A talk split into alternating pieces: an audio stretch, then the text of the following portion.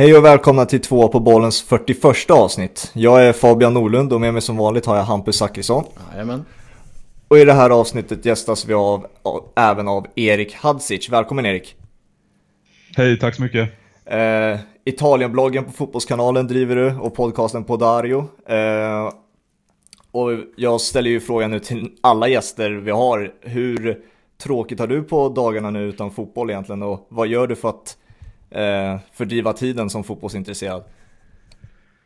Eh, jag, eh, sen nyår så sysslar jag förutom Italienbloggar också med att följa fotbollen i Skåne här, vilket främst innebär eh, MFF och även lite Helsingborgs IF också. Så ja, det är, en bra fråga vad man, vad man gör. Jag försöker väl göra så gott jobb som det går med de två klubbarna. sen, ja, det, så att, på så sätt så får jag väl en, min beskärda del av fotboll, men det, det är klart att man saknar livefotboll. Mm. Vi brukar ju eh, dela ut lite tips också nu för alla fotbollsfantaster som har lite tråkigt där hemma. Eh, och eh, tänker vi, vi kan börja, jag har i alla fall ett tips för alla som lyssnar. Eh, att eh, Gary Neville har på Viaplay för alla som har det en, eh, en intressant eh, serie där han diskuterar fotboll eh, med eh, spelare han har mött eller spelat med. Så i den serien pratar han till exempel med Thierry Henry, Paul Scholes, Berbatov och många fler, Michael Owen och Steven Gerrard. Så den tycker jag verkligen att eh, de som har lite tråkigt eh, kan gå och lyssna på. Eh, Erik, har du något sånt här tips för folk som lys lyssnar vad man kan göra för att fördriva tid? Ja, du, det, det, det var ett bra förslag. Jag inte, känner inte till eh, uh, Nevilles serie. Um, ja, vill man inte se på serier så kan man ju alltid läsa och uh, vill man läsa om italiensk fotboll så rekommenderar jag en bok som heter Calcio som är en riktig tegelsten om uh, italiensk fotboll. Uh, den är väldigt underhållande, till och med de här liksom, första kapitlerna med tidernas begynnelse nästan så är, hittar man lite underhållning där också. Så det är, vill man läsa mer om italiensk fotboll så är det egentligen absolut bästa vägen att gå. Du då Hampus, har du några fler tips nu efter dina tidigare tips? Nej, det vet jag faktiskt inte. Eh, jag tycker man ska fortsätta att trycka på Football Manager som ett fantastiskt alternativ i dessa tider.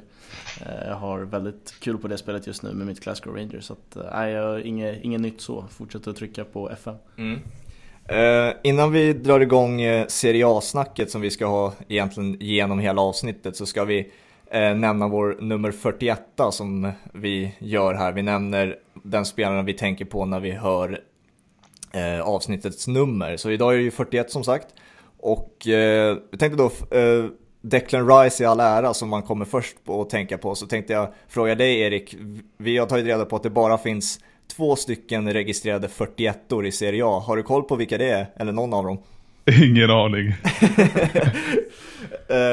för vi har gjort vår research här och då har vi tagit reda på att ena heter Roger Ibanez i Roma, utlånad från Atalanta. Ja, ah. Okay. Och nästa är Kevin Bonifaci i Spall. Uh, jag vet vilka båda två är, men jag kan inte... Ibanez har ju typ inte fått spela någonting och... Ja, Bonifazi hade jag ingen koll på att han hade nummer ett. Så jag hade mer, mer koll på Declan Rice i så fall. jag vet inte om man ska diskutera någon av spelarna. Det... Men, ska ju ta Declan Rice då. Ehm, en spelare som eh, sägs hade gått för stora pengar för bara något år sedan till någon storklubb. Känns ju inte som att det kommer hända längre. Hur ser du honom som fotbollsspelare, Erik? Nej, men det, det man sett är väl att han tillhör en liksom en, en del av den nya generationen engelsmän. För det är väl, eller ja, han är väl inte, det är väl att han har valt Irland men är uppvuxen i England, är det inte så? Ja, jo, så är det nog. Ja, han har valt att spela för engelska landslaget, exakt. Ja, Uh, ja, nej men det och där finns ju bevisligen lite konkurrens på det mittfältet så att det är det är väl det som gäller för eh, många av de här engelska spelarna som kommer upp nu. Att det, det, det är många som är jäkligt bra och det är väl svårare än någonsin att eh, slå sig in i eh, ett hyfsat lag som West Ham är. Så nej, annars har väl inget, inga detaljer på honom i övrigt. Han kanske blir en av de där engelsmännen som drar till Serie A, vem vet? De gör ju alla succé där borta. Det, alltså de är ju verkligen välkomna, för, inte minst för deras egen skull. Eh, att liksom ja, vidga vyerna och eh, som jag sa där att eh, platsar man inte i Premier League så finns det ju andra steg eh, att gå vidare till. Det, det, behöver inte bara vara Championship eller ett bottenlag i Premier League så ja, men varför, varför skulle inte fler ta det steget tycker jag. Det gäller inte bara Serie A, det gäller ju Bundesliga också där ja. bevisligen finns framgångar med. Mm.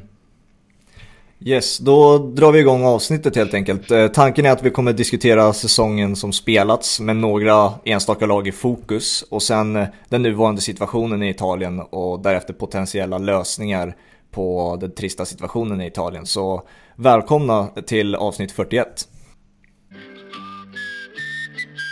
Som min första punkt eller fråga till dig Erik har då varit eh, alltså Serie A's nuvarande situation, situation, hur man ser på ligan. Eh, det var ju, har ju varit en av de stora, det har ju varit största, en av de största ligorna i Europa länge, men på de senaste två åren, det senaste året har de ju höjts alltså ett snäpp till och varit en av de mest spännande serierna att se tillsammans med Premier League kanske. Vad, vad är din analys av det? Varför tror du det har blivit så de senaste, ett, senaste två åren?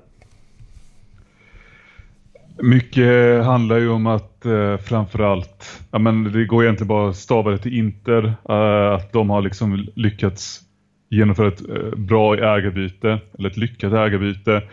Eh, de har kunnat satsa på grund av det eh, och det automatiskt liksom skjuter upp dem eh, tillbaks till den positionen som där de bör vara. Vi kommer säkert prata med Inter senare men det är, det är, det är mycket eh, de klubbarna i i norr som man säger, som det hänger på, liksom Juventus, Inter, Milan, att de ska vara stabila och eh, kunna vara som en ekonomisk motor. För det, det liksom smittar av sig på hela Serie A någonstans.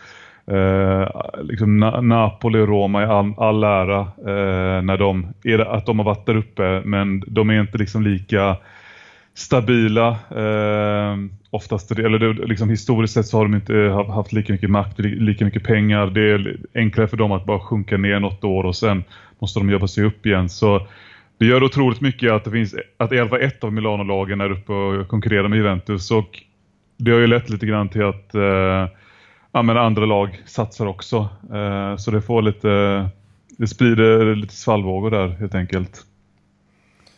Ja, jag, jag kommer ihåg när man var mindre, då var man ganska liten, men då var det verkligen Zlatan som gjorde att man, man kollade mest på Serie A faktiskt. Det, det var inte så mycket Premier League då eh, för min del, sen har det blivit mer och mer Premier League och mindre Serie A, men det var ju verkligen Zlatan och man, man såg egentligen allt han gjorde.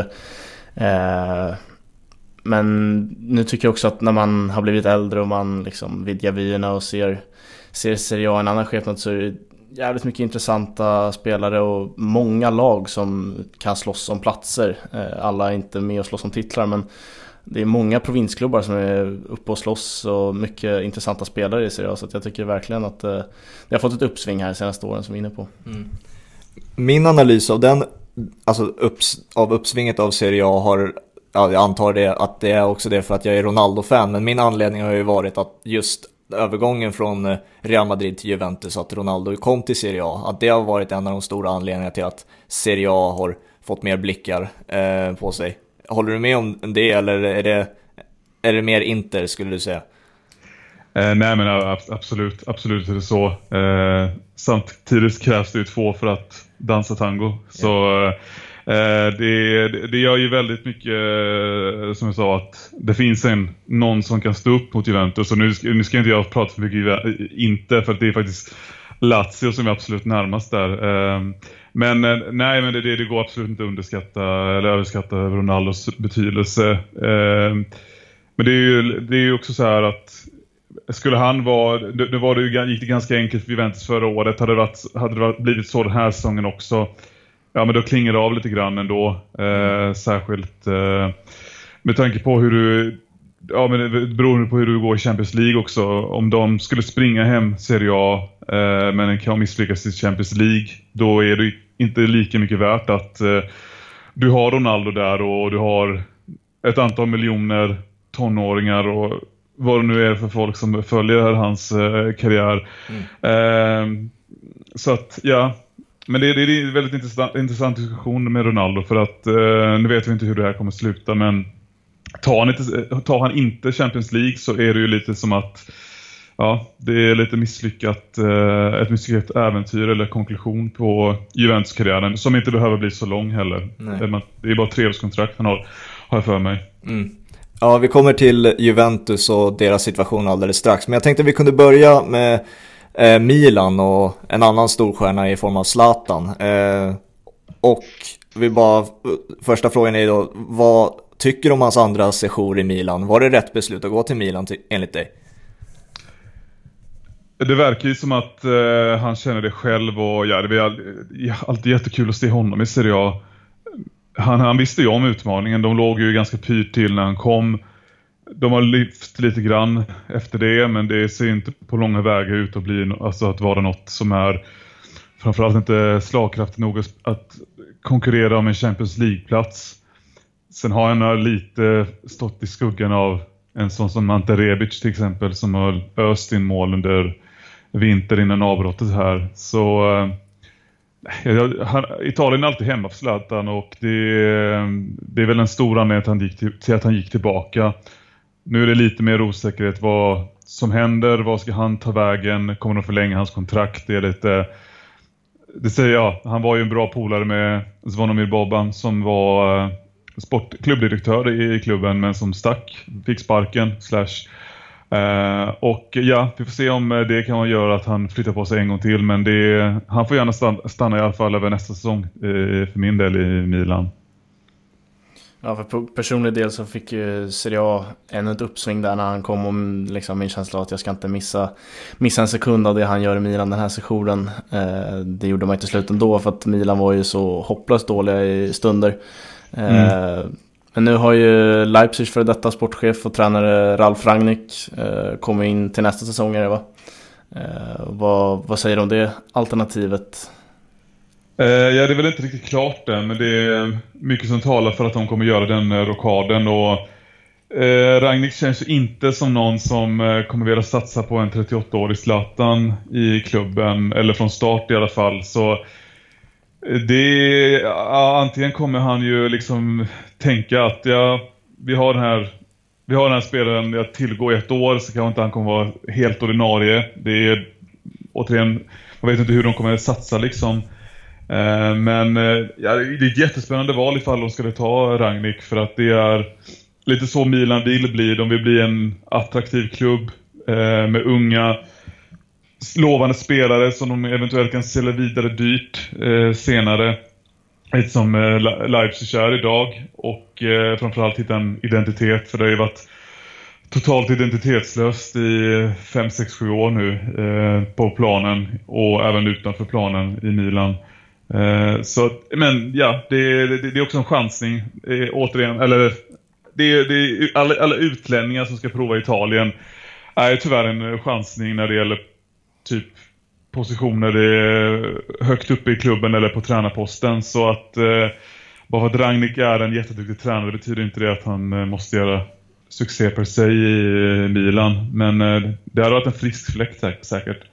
Vad är det för roll som diskuteras Ralf Ragnik ska ha då i Milan? Är det bara är det en sportchef eller vad är bara ansvarig för att ta in spelare? Vad är det för roll som diskuteras?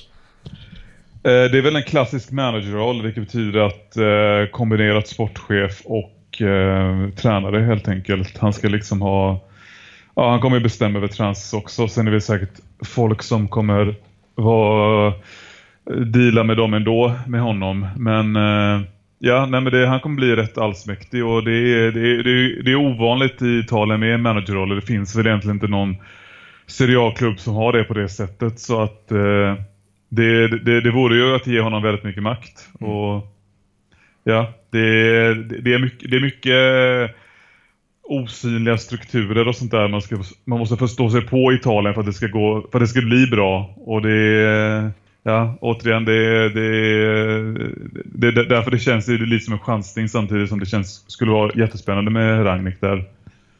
Vad tror du om den eh, kombinationen då? Alltså både tränare och eh, sportchef-aktig liksom. Vad, ser du det funka på ett bra sätt eller? För att det är ju ovanligt som du säger. Det har ju bevisligen funkat i England i några årtionden, visserligen med varierad framgång, men eh, det handlar väl om att de tycker att Ragnhild har ett tillräckligt bra fotbollsöga för att kunna liksom sköta det på planen och sköta det utanför och hitta talanger och sådär. Så eh, de handlar väl om att de litar på honom. Men eh, ja, det är, det är en enorm arbetsbörda och eh, med pressen som finns i Milan så kanske inte det är det absolut eh, bästa receptet för att eh, nå kortsiktig framgång. Men eh, det, det beror ju det beror på liksom hur långsiktiga, hur tålmodiga de vill vara med honom. Tar man in en, en Rangnick, så, Rangnick så måste man ju någonstans ge en tid och ja, får han det så tror jag det kan bli, falla ganska väl ut. Men det är klart att eh, arbetsbördan måste ju vara enorm eh, med tanke på hur många spelare som cirkulerade i Milan eller som cirkulerat i Milan. Vilka löner vissa sitter på till exempel. Det lär ju bli ett av hans första uppdrag att eh, tillsammans med vdn kanske då Gazidis att få, bo, få bort dödköttet. Det är ju en sån som Fabian Borini har ju varit bland de eh, väl, eh, bästa, eh, väl, mest välavlönade i Milan innan han då gick till Hellas Verona. Han tjänar väl typ 30-40 miljoner om året.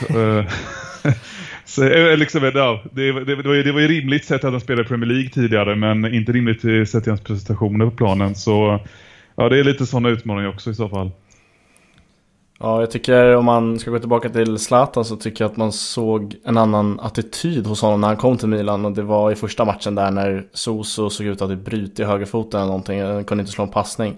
Men Zlatan stod ändå, stod ändå och applåderade honom för liksom tanken och allt det där och den, en Zlatan med den inställningen tror jag skulle funka väldigt bra i ett Rangnick-Milan med mycket unga talanger där Zlatan kan fungera som en mentor. Så att jag ser, jag ser det funka om Zlatan har rätt inställning till det. Eh, det vet man inte, det är mycket som eh, ah, det är liksom det som påverkar på något sätt. Så att jag skulle tycka det var intressant att se Zlatan stanna en säsong eh, till och se hur han kan fungera lite som en, mer av en mentor till de unga spelarna och tror att det skulle gynna alla parter. Men vi kan ju använda Zlatan för att gå vidare till en annan svensk eh, som verkligen gjort stor succé i år och det är Dejan Kulusevski. Eh, kritade ju på för Juventus i januarifönstret. Vad, eh, ja, vad säger du om hans säsong och sen även vad tror du, vad tror du kommer hända med honom nästa säsong?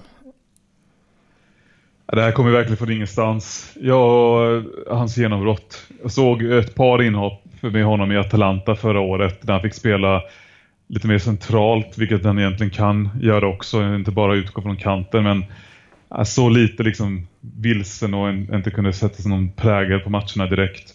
Eh, och sen att gå från det till eh, den här dominansen i Parma, det är ju superhäftigt men det är också välförtjänt för jag tycker han har ju en touch, eh, en tillslag, han har inlägg som är verkligen av högsta serie A-klass och det är ju någonstans de, den, det tillsammans med poängskörden under eh, höstsäsongen som tar honom till Juventus.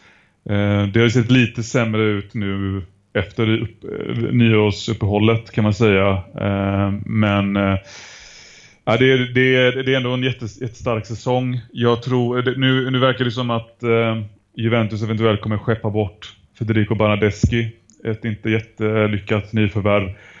Som eh, var en klar eller direkt konkurrent till Kulusevski eller skulle bli det i sommar. Eh, det kan också säga någonting om att de, eh, att de verkligen tror på svensken här och eh, ja, startplats kan man ju absolut inte begära men eh, jag vet inte, det är alltså, bara ha en, liksom, åter, en svensk som är återkommande inhoppare och är 19-20 år. Han har väl precis fyllt 20 år tror jag nu. Eller ska.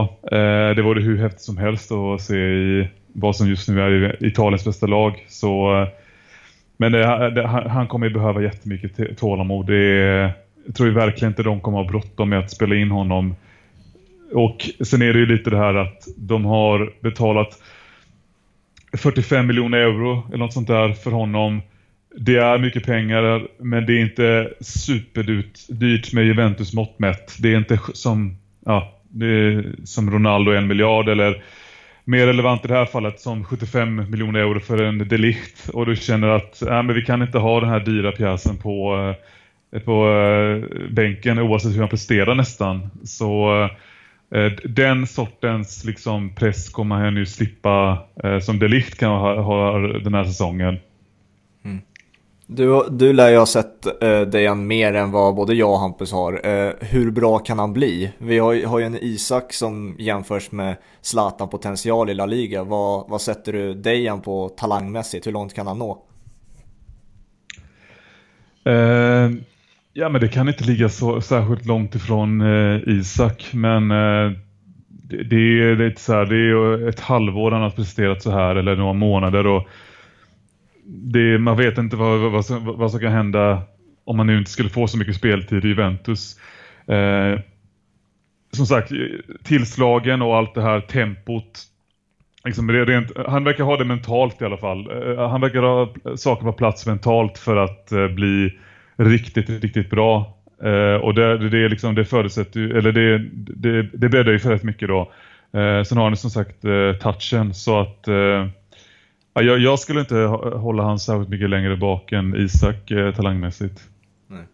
Eh, Ronaldo då som vi har varit inne på allihopa. Eh, blir han, nu ryktas ju om att han faktiskt ska bort i, på grund av här, den här coronakrisen att Juventus behöver göra sig av med spelare med stora eh, höga löner. Ronaldo då som har den högsta lönen i Juventus. Eh, ryktas ju till Real Madrid att de ska få en, eh, ett reapris på 50 miljoner pund bara för att bli av med honom. Eh, hur mycket sanningar finns det i de här ryktena som har kommit fram de senaste dagarna?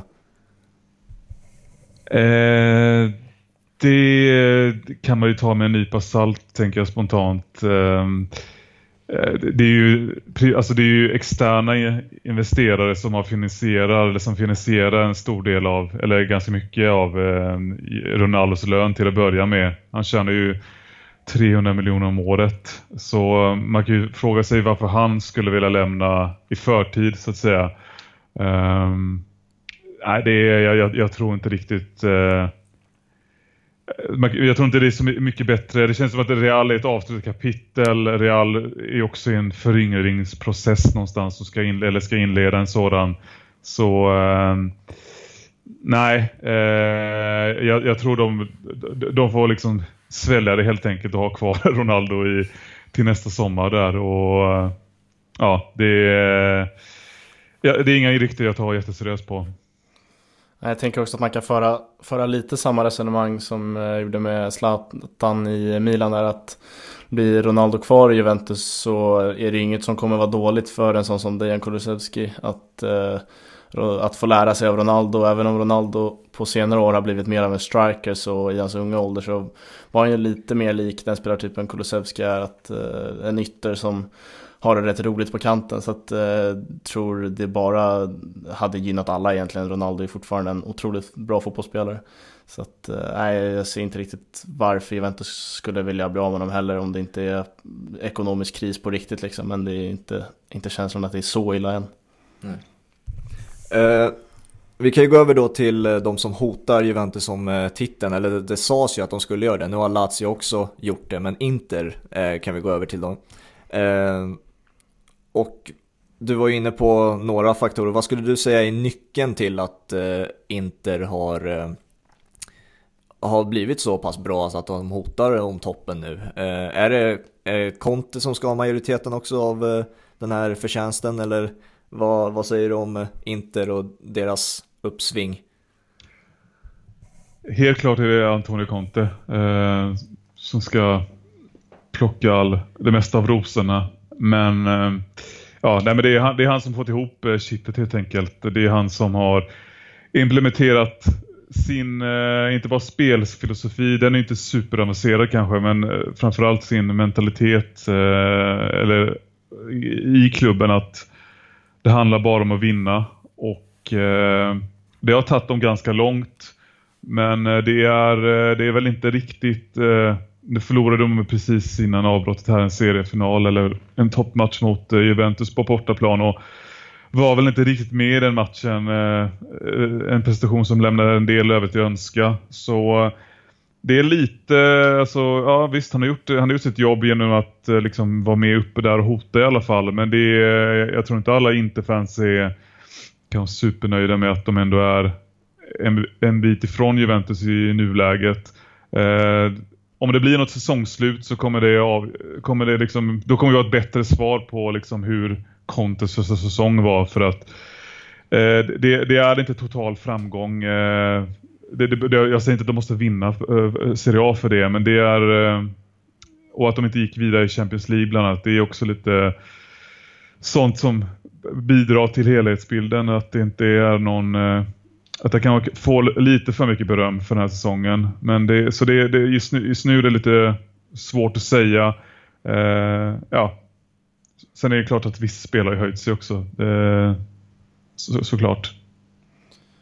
Ja, min, min känsla var ju även i fönstret som de gjorde i somras men också i, nu i vintras att det, liksom, de gick ju för titeln här och nu när man plockar in spelare som Ashley Young och Christian Eriksen. Visst, de har Christian Eriksen framförallt kanske en, ett par eh, säsonger i, mer i sig än Ashley Young men det var ändå liksom spelare som är bra här och nu och inte som ska vara bra om 5-6 år. Eh, och eh, jag och Fabian här satt och tippade att eh, Inter skulle, skulle ta det innan eh, säsongen blev framskjuten eller inställd eller hur det nu blir. Eh, hur, ja, hur ser du på Inters fortsatta utveckling? Det känns ju som ett lag som går för ja, scudetton i år och nästa år. Liksom. De, det är ingen femårsplan där, även om det kanske även ligger det i bakgrunden. Men de ska väl vinna här och nu också.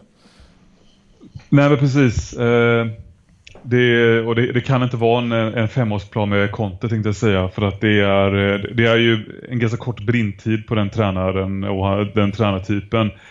Mm. Eh, de kommer bli liksom nu vet de inte hur krisen påverkar det exakt, men eh, de kommer ju bli mer täta för varje år som klubb. De går jätte, den gick jättebra rent liksom intäktsmässigt och eh, ekonomin eh, går liksom, det, det har tagit stora kliv där så då hade ju det kunnat möjliggöra fler Eriksson-övergångar så att säga. Eh, stora namn. Så ja, men på, ett, på ett sätt så kan de ju liksom vara ännu bättre rustade, ha en ännu bättre trupp till till exempel nästa säsong. Men det är klart att eh, som det ser ut nu, så som Juventus har hackat under säsongen, så är det ju ett, ett bra läge för Inter. Eh, men det är, det är, en, det är en stor diskussion eh, i Interled om huruvida truppen egentligen är tillräckligt bra för att vinna Serie A. Eh, hota, ja, absolut. Men eh, att vinna är det ju många som är skeptiska till. Jag Ja, det, det, de, de, har fyllt på hålen bra eh, med Eriksson och Young nu och Moses såklart under, under januariuppehållet, eller januarifönstret ska jag säga. Så eh, det, jag tycker ändå att eh, de ska absolut vara med där uppe och hota oavsett liksom hur truppen ser ut i början av säsongen. Ett annat lag som eh, hotade om titeln bara för ett par år sedan, det var ju Napoli. Och är inte i närheten nu. Jag tänkte om vi spårar tillbaka bandet till Ancelotti och när han fick sparken eh, tidigare på säsongen. Vad hände där egentligen? Var, varför fick han lämna Napoli? Var, hur, hur var relationen mellan spelare och eh, ledningen? Eh, det var ju, eh, ja, det grundade sig rätt mycket, förutom det som hände på planen så var det mycket det här myteriet. Eh, slut på oktober, början på november någonstans där. Eh, där egentligen alla gav olika signaler där de skulle gå på en sån här retir och ett träningsläger eller fortsätta ett sådant. Ancelotti, eh, beordrat av presidenten då såklart, De Laurentiis. Eh, Ancelotti sa väl att känner, var inte jättepeppad på det. Så, och det var liksom i sig ett statement att han inte backade presidentens ord. Spelarna vill inte gå på det här träningsläget och eh, där var ju sprick, där blev ju sprickan total och det blev ett myteri mot presidenten från spelarnas sida. Eh, sen kan man ju säga att dåliga prestationer på planen föranledde det här missnöjet man, eller den här sortens stämning i klubben. Eh, jag tycker liksom Ancelottis första säsong i Napoli var ganska okej. Okay.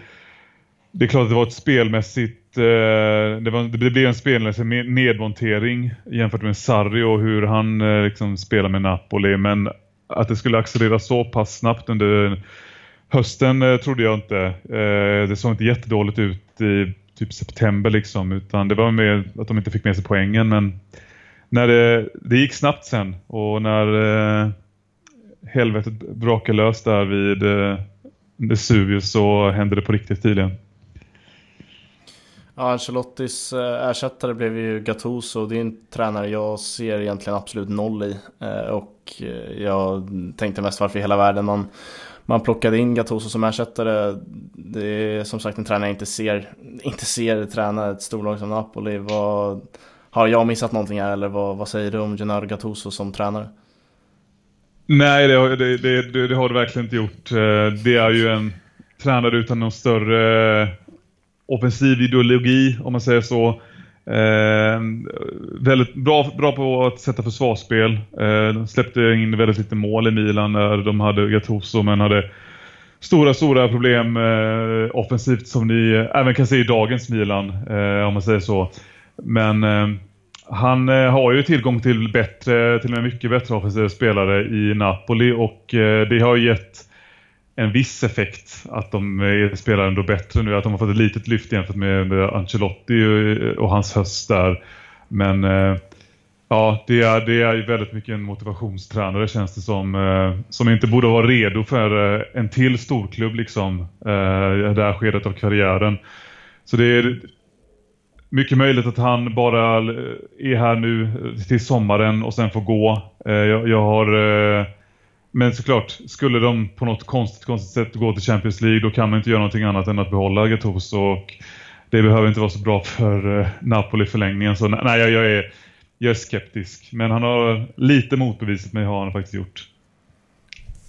Om vi tar oss till eh, Lazio då, de som egentligen hotade lite från, eller för mig var det i alla fall lite från, jag hade aldrig gissat att Lazio skulle hota om titeln. Speciellt inte med det här starka Inter och starka Juventus-laget. Vad, vad skulle du säga är Lazios nyckel då till att de faktiskt hotar, hotade titeln innan det blev uppskjuten slash inställd säsong då?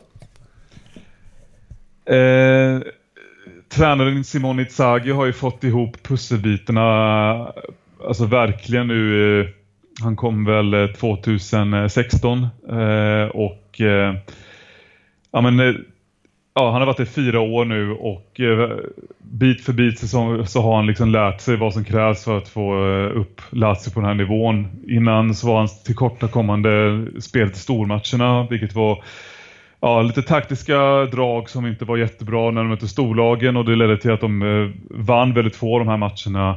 Eh, nu, har de, nu vann de mot Juventus två gånger under samma månad i, i, i, i december. Eh, en gång i ligan och en gång i Supercupen. Och eh, det säger det mesta nu varför Lazio är där uppe nu. För att de vinner mot alla sorts motstånd. De gör väldigt, väldigt mycket mål. Och de har spelare som är bland de bästa i ligan på deras position.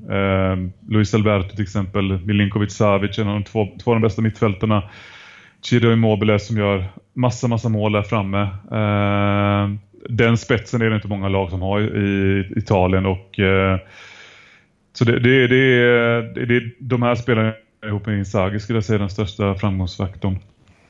Ja, Simone Inzaghi känns ju nästan som raka motsatsen till Gattuso. Inzaghi är ju intressant på alla sätt och vis att följa.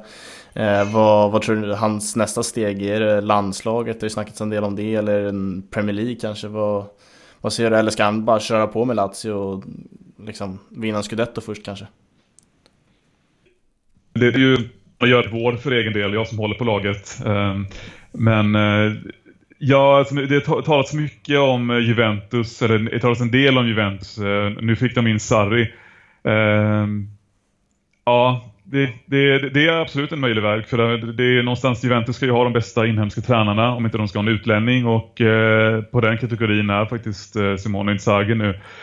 Eh, hur sugen han är på utomlands är jättesvårt att säga. Det känns som att eh, italienska tränare, om inte det är någon liksom inte udda personlighet, men någon kan ha mer eh, kosmopolitisk personlighet än Inzaghi som liksom spelade hela karriären i Serie A har jag för mig i princip. Eh, de, de kanske lockas av en utlandsflytt tidigare. Eh, jag tror Inzaghi Ja, väg, alltså vägarna blir ju färre nu eh, när Lazio är så bra. Jag, det känns inte som att han har så stor framtid längre i Lazio. Det känns som att han har gjort sitt nästan.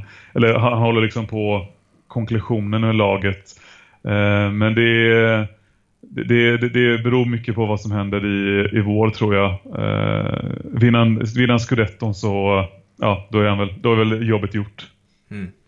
Om vi skulle säga till eh, Serie A i sin helhet då och säsongen som varit. Eh, vad skulle du säga är säsongens flopp? Och varför? Säsongens flopp eh, måste man ändå säga att Napoli är.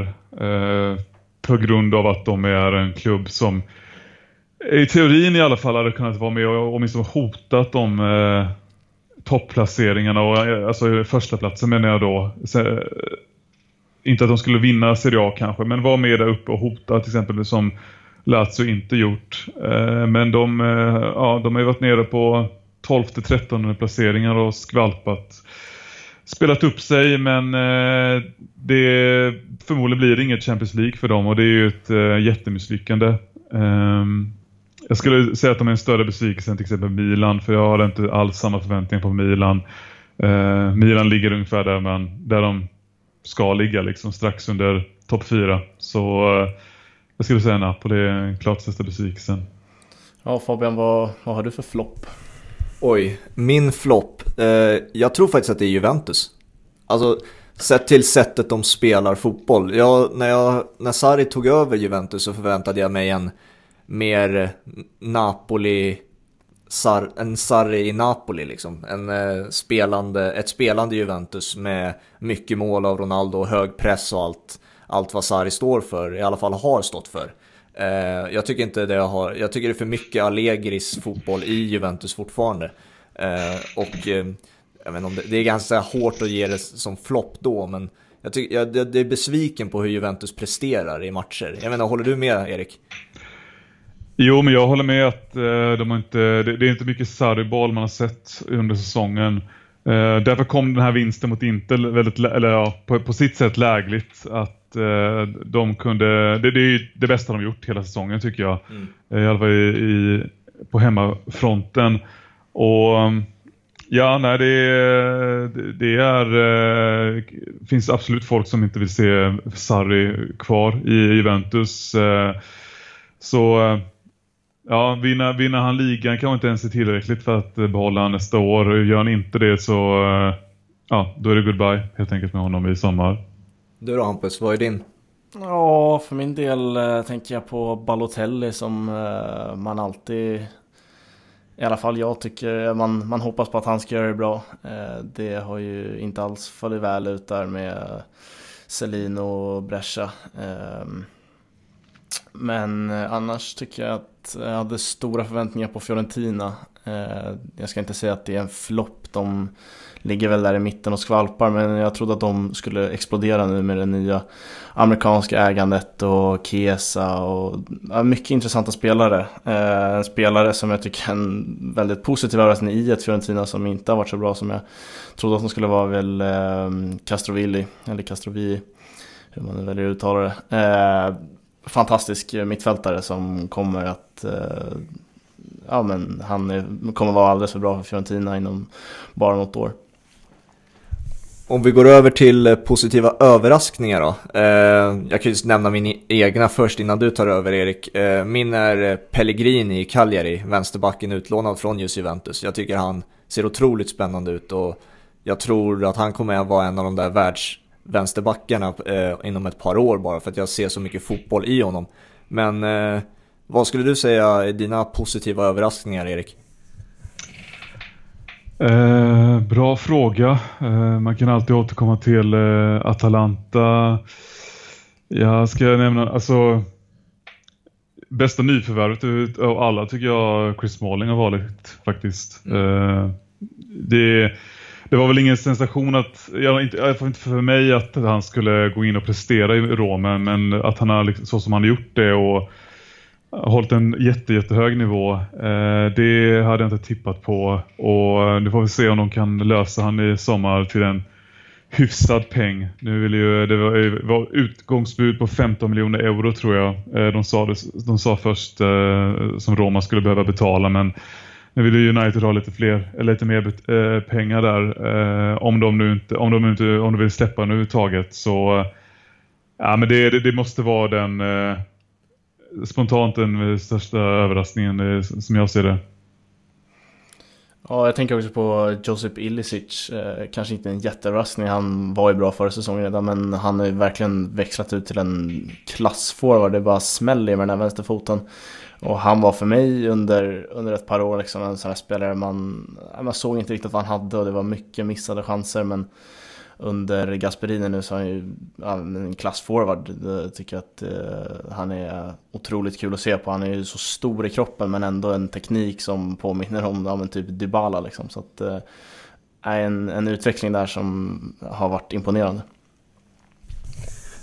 Verkligen. Eh, vi kan ju gå över då till eh, eh, situationen i Italien helt enkelt. Och du kan ju börja Erik med att inleda hur situationen ser ut i Italien. Har det börjat återupptas diskussioner och samtal hur man ska återuppta ligaspelet eller är det fortfarande väldigt mycket avvaktande eller hur, hur ser situationen ut i Italien?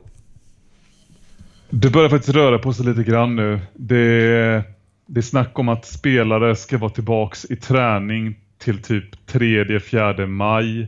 Ehm, det, det, det, är ett par lag, till exempel Lazio och eh, Napoli, som velat gå tillbaka till träning om det var förra eller förra, förra veckan, men då fick de liksom det, det var inte jättepopulärt eh, när de gick ut med det så som krisen såg ut i, land, i Italien då.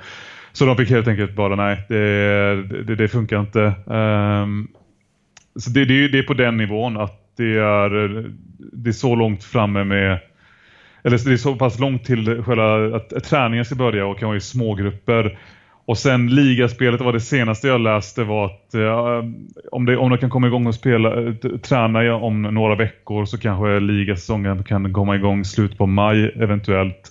Så det första datumet de satte var 3 maj efter de hade gjort att det ska vara en paus 3 april. Eh, så det, det, ja, ni hör, det flyttas fram hela tiden. Eh, rent sjukdoms eller virusmässigt så är väl piken förhoppningsvis förbi i Italien så det är väl lite därför de här diskussionerna har börjat eh, nu. Men det är fortfarande jättemycket som är oklart. Eh, men det verkar vara det verkar köra på den här linjen som jag förstår det att de vill spela klart säsongen. Sen får det hur lång tid det kommer att dra in på sommaren och hur de kommer lösa med de här kontrakten som kommer gå ut 30 juni för att om serien spelas klart så kommer ju de eh, kontrakten, ja, de kommer bli inte ogiltiga, men då kommer ju gälla, säsongen kommer gå in ända in i juli ju. Mm. Och eh, ja, det, det är, sen är det ju såklart det, är det kontroversiella nu, liksom bara att, att ha en åsikt om att stänga eller frysa ligan nu, det är ju det, det, det, en del klubbar vill ju säkert det, de som slåss i botten. Eh, de är garanterade överlevnad, medan en klubb som Lazio kanske inte vill eh, ge upp eh, bästa chansen att vinna Serie A på 20 år sådär lätt. Så att eh, det är en del politik inblandat som så, mycket, som så många gånger i Italien. Ja. Är det många experter, eller det ryktades ju om att ex experter i alla fall berättade och, och sa att en av de stora anledningarna till den här massspridningen av viruset var matchen Atalanta-Valencia. Har den har den, eh, de uppgifterna bekräftats på något sätt? Var det det som var en av de stora anledningarna? Eh, jag har hört att... Jaha, du menar den på hemmaplan? Ja, på San Siro där. Det, det vet jag faktiskt inte. Det vet jag faktiskt inte. Jag, jag, jag har... Eh, jag har mest tänkt på att eh, de här uppgifterna att de Atalanta-spelarna skulle ha fört med sig spritt i Spanien mm, när de okay. åkte till och körde det, spelade turmatchen där. Eh, nej, men det är klart att det, det låter ju rimligt att det, det skulle ha någon sorts påverkan eh, när så många människor från Bergamo som är en av de absolut värst drabbade städerna ska, vad var det, 40 000 fans på den matchen i, i Milano liksom. Så att ja, det, myndigheterna har ju fått kritik absolut för att eh, de, eller det var ju totalt kaos som någonting annat innan de körde det här avbrottet med vissa matcher som fick eh, ställas in, vissa som skulle köras utan publik. Eh, och så blev liksom folk tänkte varför, varför, har ni, varför har ni inte behandlat alla lika nu? Ni måste ju köra en enhetlig linje oavsett hur långt ifrån epidemins centrum du är i. Mm. Eh, så det, det var ju det var ju på, verkligen på den nivån rent kaosmässigt att man tänkte okej, okay, alltså det här kommer ju alltså innan det börjar spridas till andra ligor då såklart, eh, att det här kommer ju förstöra liksom ryktet för ja, men utländska spelare i Serie A liksom, som kanske tänker att ja, men jag kan inte, Italien kan inte locka jättemycket på grund av det oordningen som då råder kring sådana här saker. Liksom, att de inte kan bestämma om, om de ska spela någon gång eller inte med eller utan publik. Um, så ja, nej men det är, coronakrisen har ju ändå liksom, i och med att de har slått ut i varenda europeiskt land så har det ju alla fått sin beskärda del men eh, jag har svårt att tänka mig några som har eh, skött det värre initialt än Serie A när det gäller liksom att spela och inte spela. Mm. Vi har ju diskuterat mycket lösningar som har presenterats av eh, engelska medier om hur Premier League ska återupptas. Eh, med det här eh, VM-förslaget och allt vad det innebär och tomma läktare på, på bara tre, fyra arenor som ska spelas och spelare ska bo på hotell och sånt där. Är det liknande, eh, vad ska man säga, metoder som ska som ges förslag nu i Italien att det ska lösas på det sättet? Eller vad, vad tror du är sättet de kommer lösa det här på då? Ja, absolut. Eh, när man snackade om att det skulle återupptas i maj så var det ju liksom... de flesta var väl överens om att de skulle köra de första omgångarna inför tomma läktare och ja, därmed eh, eventuellt köra med publik i juni då. Men eh, det, jag har också tänkt på det att det är inte helt problemfritt att spela fotboll i framförallt i juli i Italien. Det skulle ju bara gälla, skulle gissningsvis bara vara kvällsmatcher då. Eh, väldigt, väldigt varmt och då får man ju, då får ju tv-bolagen kompromissa. De kanske inte vill ha sex matcher en lördagkväll och fyra matcher en söndagkväll eh, eller vice versa. Eller vice versa. Så att det hade blivit betydligt mindre airtime för dem. Ehm, ja, nej men det är, det, det, det, är bara ett problem. Eh, men jag tror, ja, det beror på, det liksom, är Italien om två månader så långt ifrån liksom smittans peak så är det klart att de kanske kommer testa att köra med publik då, men det känns som att de har ju verkligen inte råd att göra några misstag här. De kommer ju köra det säkra för det osäkra efter allt som de, de har gått igenom och det kan det känns ju jättetråkigt med stängda läktare. Liksom det märkte ni själva av liksom sista en eller två omgångarna där innan avbrottet. Mm. Eh, så att ja, nästan hellre att de eh, skjuter lite på serien och uh, kör det längre in på sommaren och eventuellt det, slussar in publiken lite senare då. Alltså lite i juni istället då. Mm. Hur mycket Alltså, bara, ett alternativ för dig att bara ställa in säsongen och som det också diskuteras om i andra ligor att göra. Eh, vissa ligor har väl gjort det redan, belgiska ligan har väl gjort det och sånt där. Eh, är det ett alternativ för dig? Det, det är klart det är om det skulle liksom vara det bästa ur hälsosynpunkt. Men det är ju inget alternativ att gilla rent sportsligt. Eh, att man inte ger folk, eller att man inte ger lagen en chans att spela färdigt säsongen. Att man låter liksom klubbarna intäktsblöda eh, under några månader här. Jag tänker att om det nu är ur ett hälsoperspektiv liksom eh, görbart eller genomförbart att eh, spela om ett par månader, ja men då får, då får man ju tumma på det som är händer näst, nästa säsong. Eh, de har ju typ en semester nu spelarna och eh, det får helt enkelt bli väldigt, en väldigt mycket kortare sommarsemester så får de dra igång nästa säsong direkt efter liksom. Eh, jag är mycket mer för en sån lösning än att de skulle ställa in det, men eh, ja, det skulle, det skulle också vara supertråkigt liksom att bara ställa in hela säsongen nu. Eh, jag vet inte liksom det hade... Men det, det, det, det, kan vara så att det är det som krävs också för att liksom allt ska verkligen lugna ner sig och att den här rebooten behövs. Men eh, ur en sportslig synvinkel så har det varit eh, riktigt, riktigt tråkigt tycker jag. Ja, och självfallet ska ju ligan återupptas när det är säkert att göra så. Det har de ju även eh, kommunicerat alla ligor känns det som. Men som fotbollssupporter kittlas man ju av tanken att få, få liga, ligaavslutningar i, på en sommar liksom när, när man inte får något EM nu. Så att, eh, jag hoppas verkligen att det, att det, det kan vara säkert att återuppta säsongen för att eh, man man hatar ju när ligor avgörs på skrivbordet så att säga. Så att, nej, jag kittlas av tanken att få få ligaavslutningar på, på en sommar och tycker det hade varit extremt kul och lite som kompensation om man nu ens kan begära något sånt. Eh, det är mycket annat som pågår men eh, det blir ju lite så. Eh, och få, få ligaavslutningar i sommar hade varit fantastiskt. Mm. Är det så du föredrar också Erik, att uh, få en kompensation för att EM uh, försvinner eller? Ja, det, hade ju, det hade vore ju bättre än EM skulle jag säga. att se alla toppligor avgöras runt se dem över midsommar och sådär. Ja. Eh, nej men eh, ja, det, det hade varit det bästa alternativet ur, en, ur ett supporter slash fotbollsföljar eh, perspektiv, absolut. Eh, eh, jag, har, jag har inga problem med att ja, ja, det känns som att, som att spelarna får liksom de får ju tugga i sig det här lite grann. Att eh, det kan bli extremt tätt med matcher eh, nästa säsong. Men då kanske man ska ha ett längre uppehåll inför EM till exempel. Eh, säga att ligorna ska vara färdiga första maj. men då får de kanske två veckors, två veckors semester, tre veckors semester innan de går till sina träningsläger eh, med landslagen. Så någonstans så, det, det borde så länge det går uh, ur ett smittperspektiv lösa det här så borde det kunna gå även för spelarna att kompromissa tycker jag. Ja, det var alla punkter vi hade tänkt eh, diskutera. Eh, innan vi avslutar Erik så får du gärna berätta vad alla, alla, som kan, alla som lyssnar kan hitta dig på alla dina sociala medier.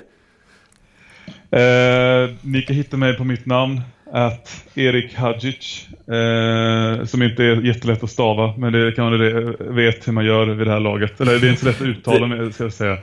Det finns i, i avsnittets eh, namn också, så det är ingen fara. Perfekt. Eh, ja, eh, som vi, vi avslutar helt enkelt här och säger tack så mycket Erik för att du gästade, det uppskattas jättemycket. Tack själva, det var kul att snacka av sig här. Och eh, du får gärna gästa när du vill igen. Det är bara att höra av sig. Eller att vi gör av oss. Eller att vi gör av oss, någon av dem. uh, yes. Och uh, innan vi avslutar måste vi också göra reklam för våra sociala medier också Hampus. Ja men det är två par bollen på Twitter, nej inte på Twitter, på Instagram som gäller. Två par bollen på Instagram och sen två bollen på Twitter som gäller. Vi, vi tittar på där och skickar ut lite tips titt som tätt. Igår var det Leeds, eh, kopplat till Leeds-avsnittet som vi släppte avsnitt 40 var det Leeds Valencia på Viaplay eh, som jag kollade en, en del på. Eh, så Viasat har ju också, ett, de har ju varit påhittiga under den här tiden och sänder mycket gamla matcher eh, och vi påminner om det på vår Twitter bland annat. Eh, så att, eh, följ oss där så kör vi vidare. Yes. Um, ja, det var det för oss. Det var nummer 41. Hoppas alla tyckte det var kul att lyssna på Erik och oss diskutera lite Serie A. Så får du ha det så bra så hörs vi snart igen. Ja, får man önska alla en glad påsk också. Exakt, glad påsk.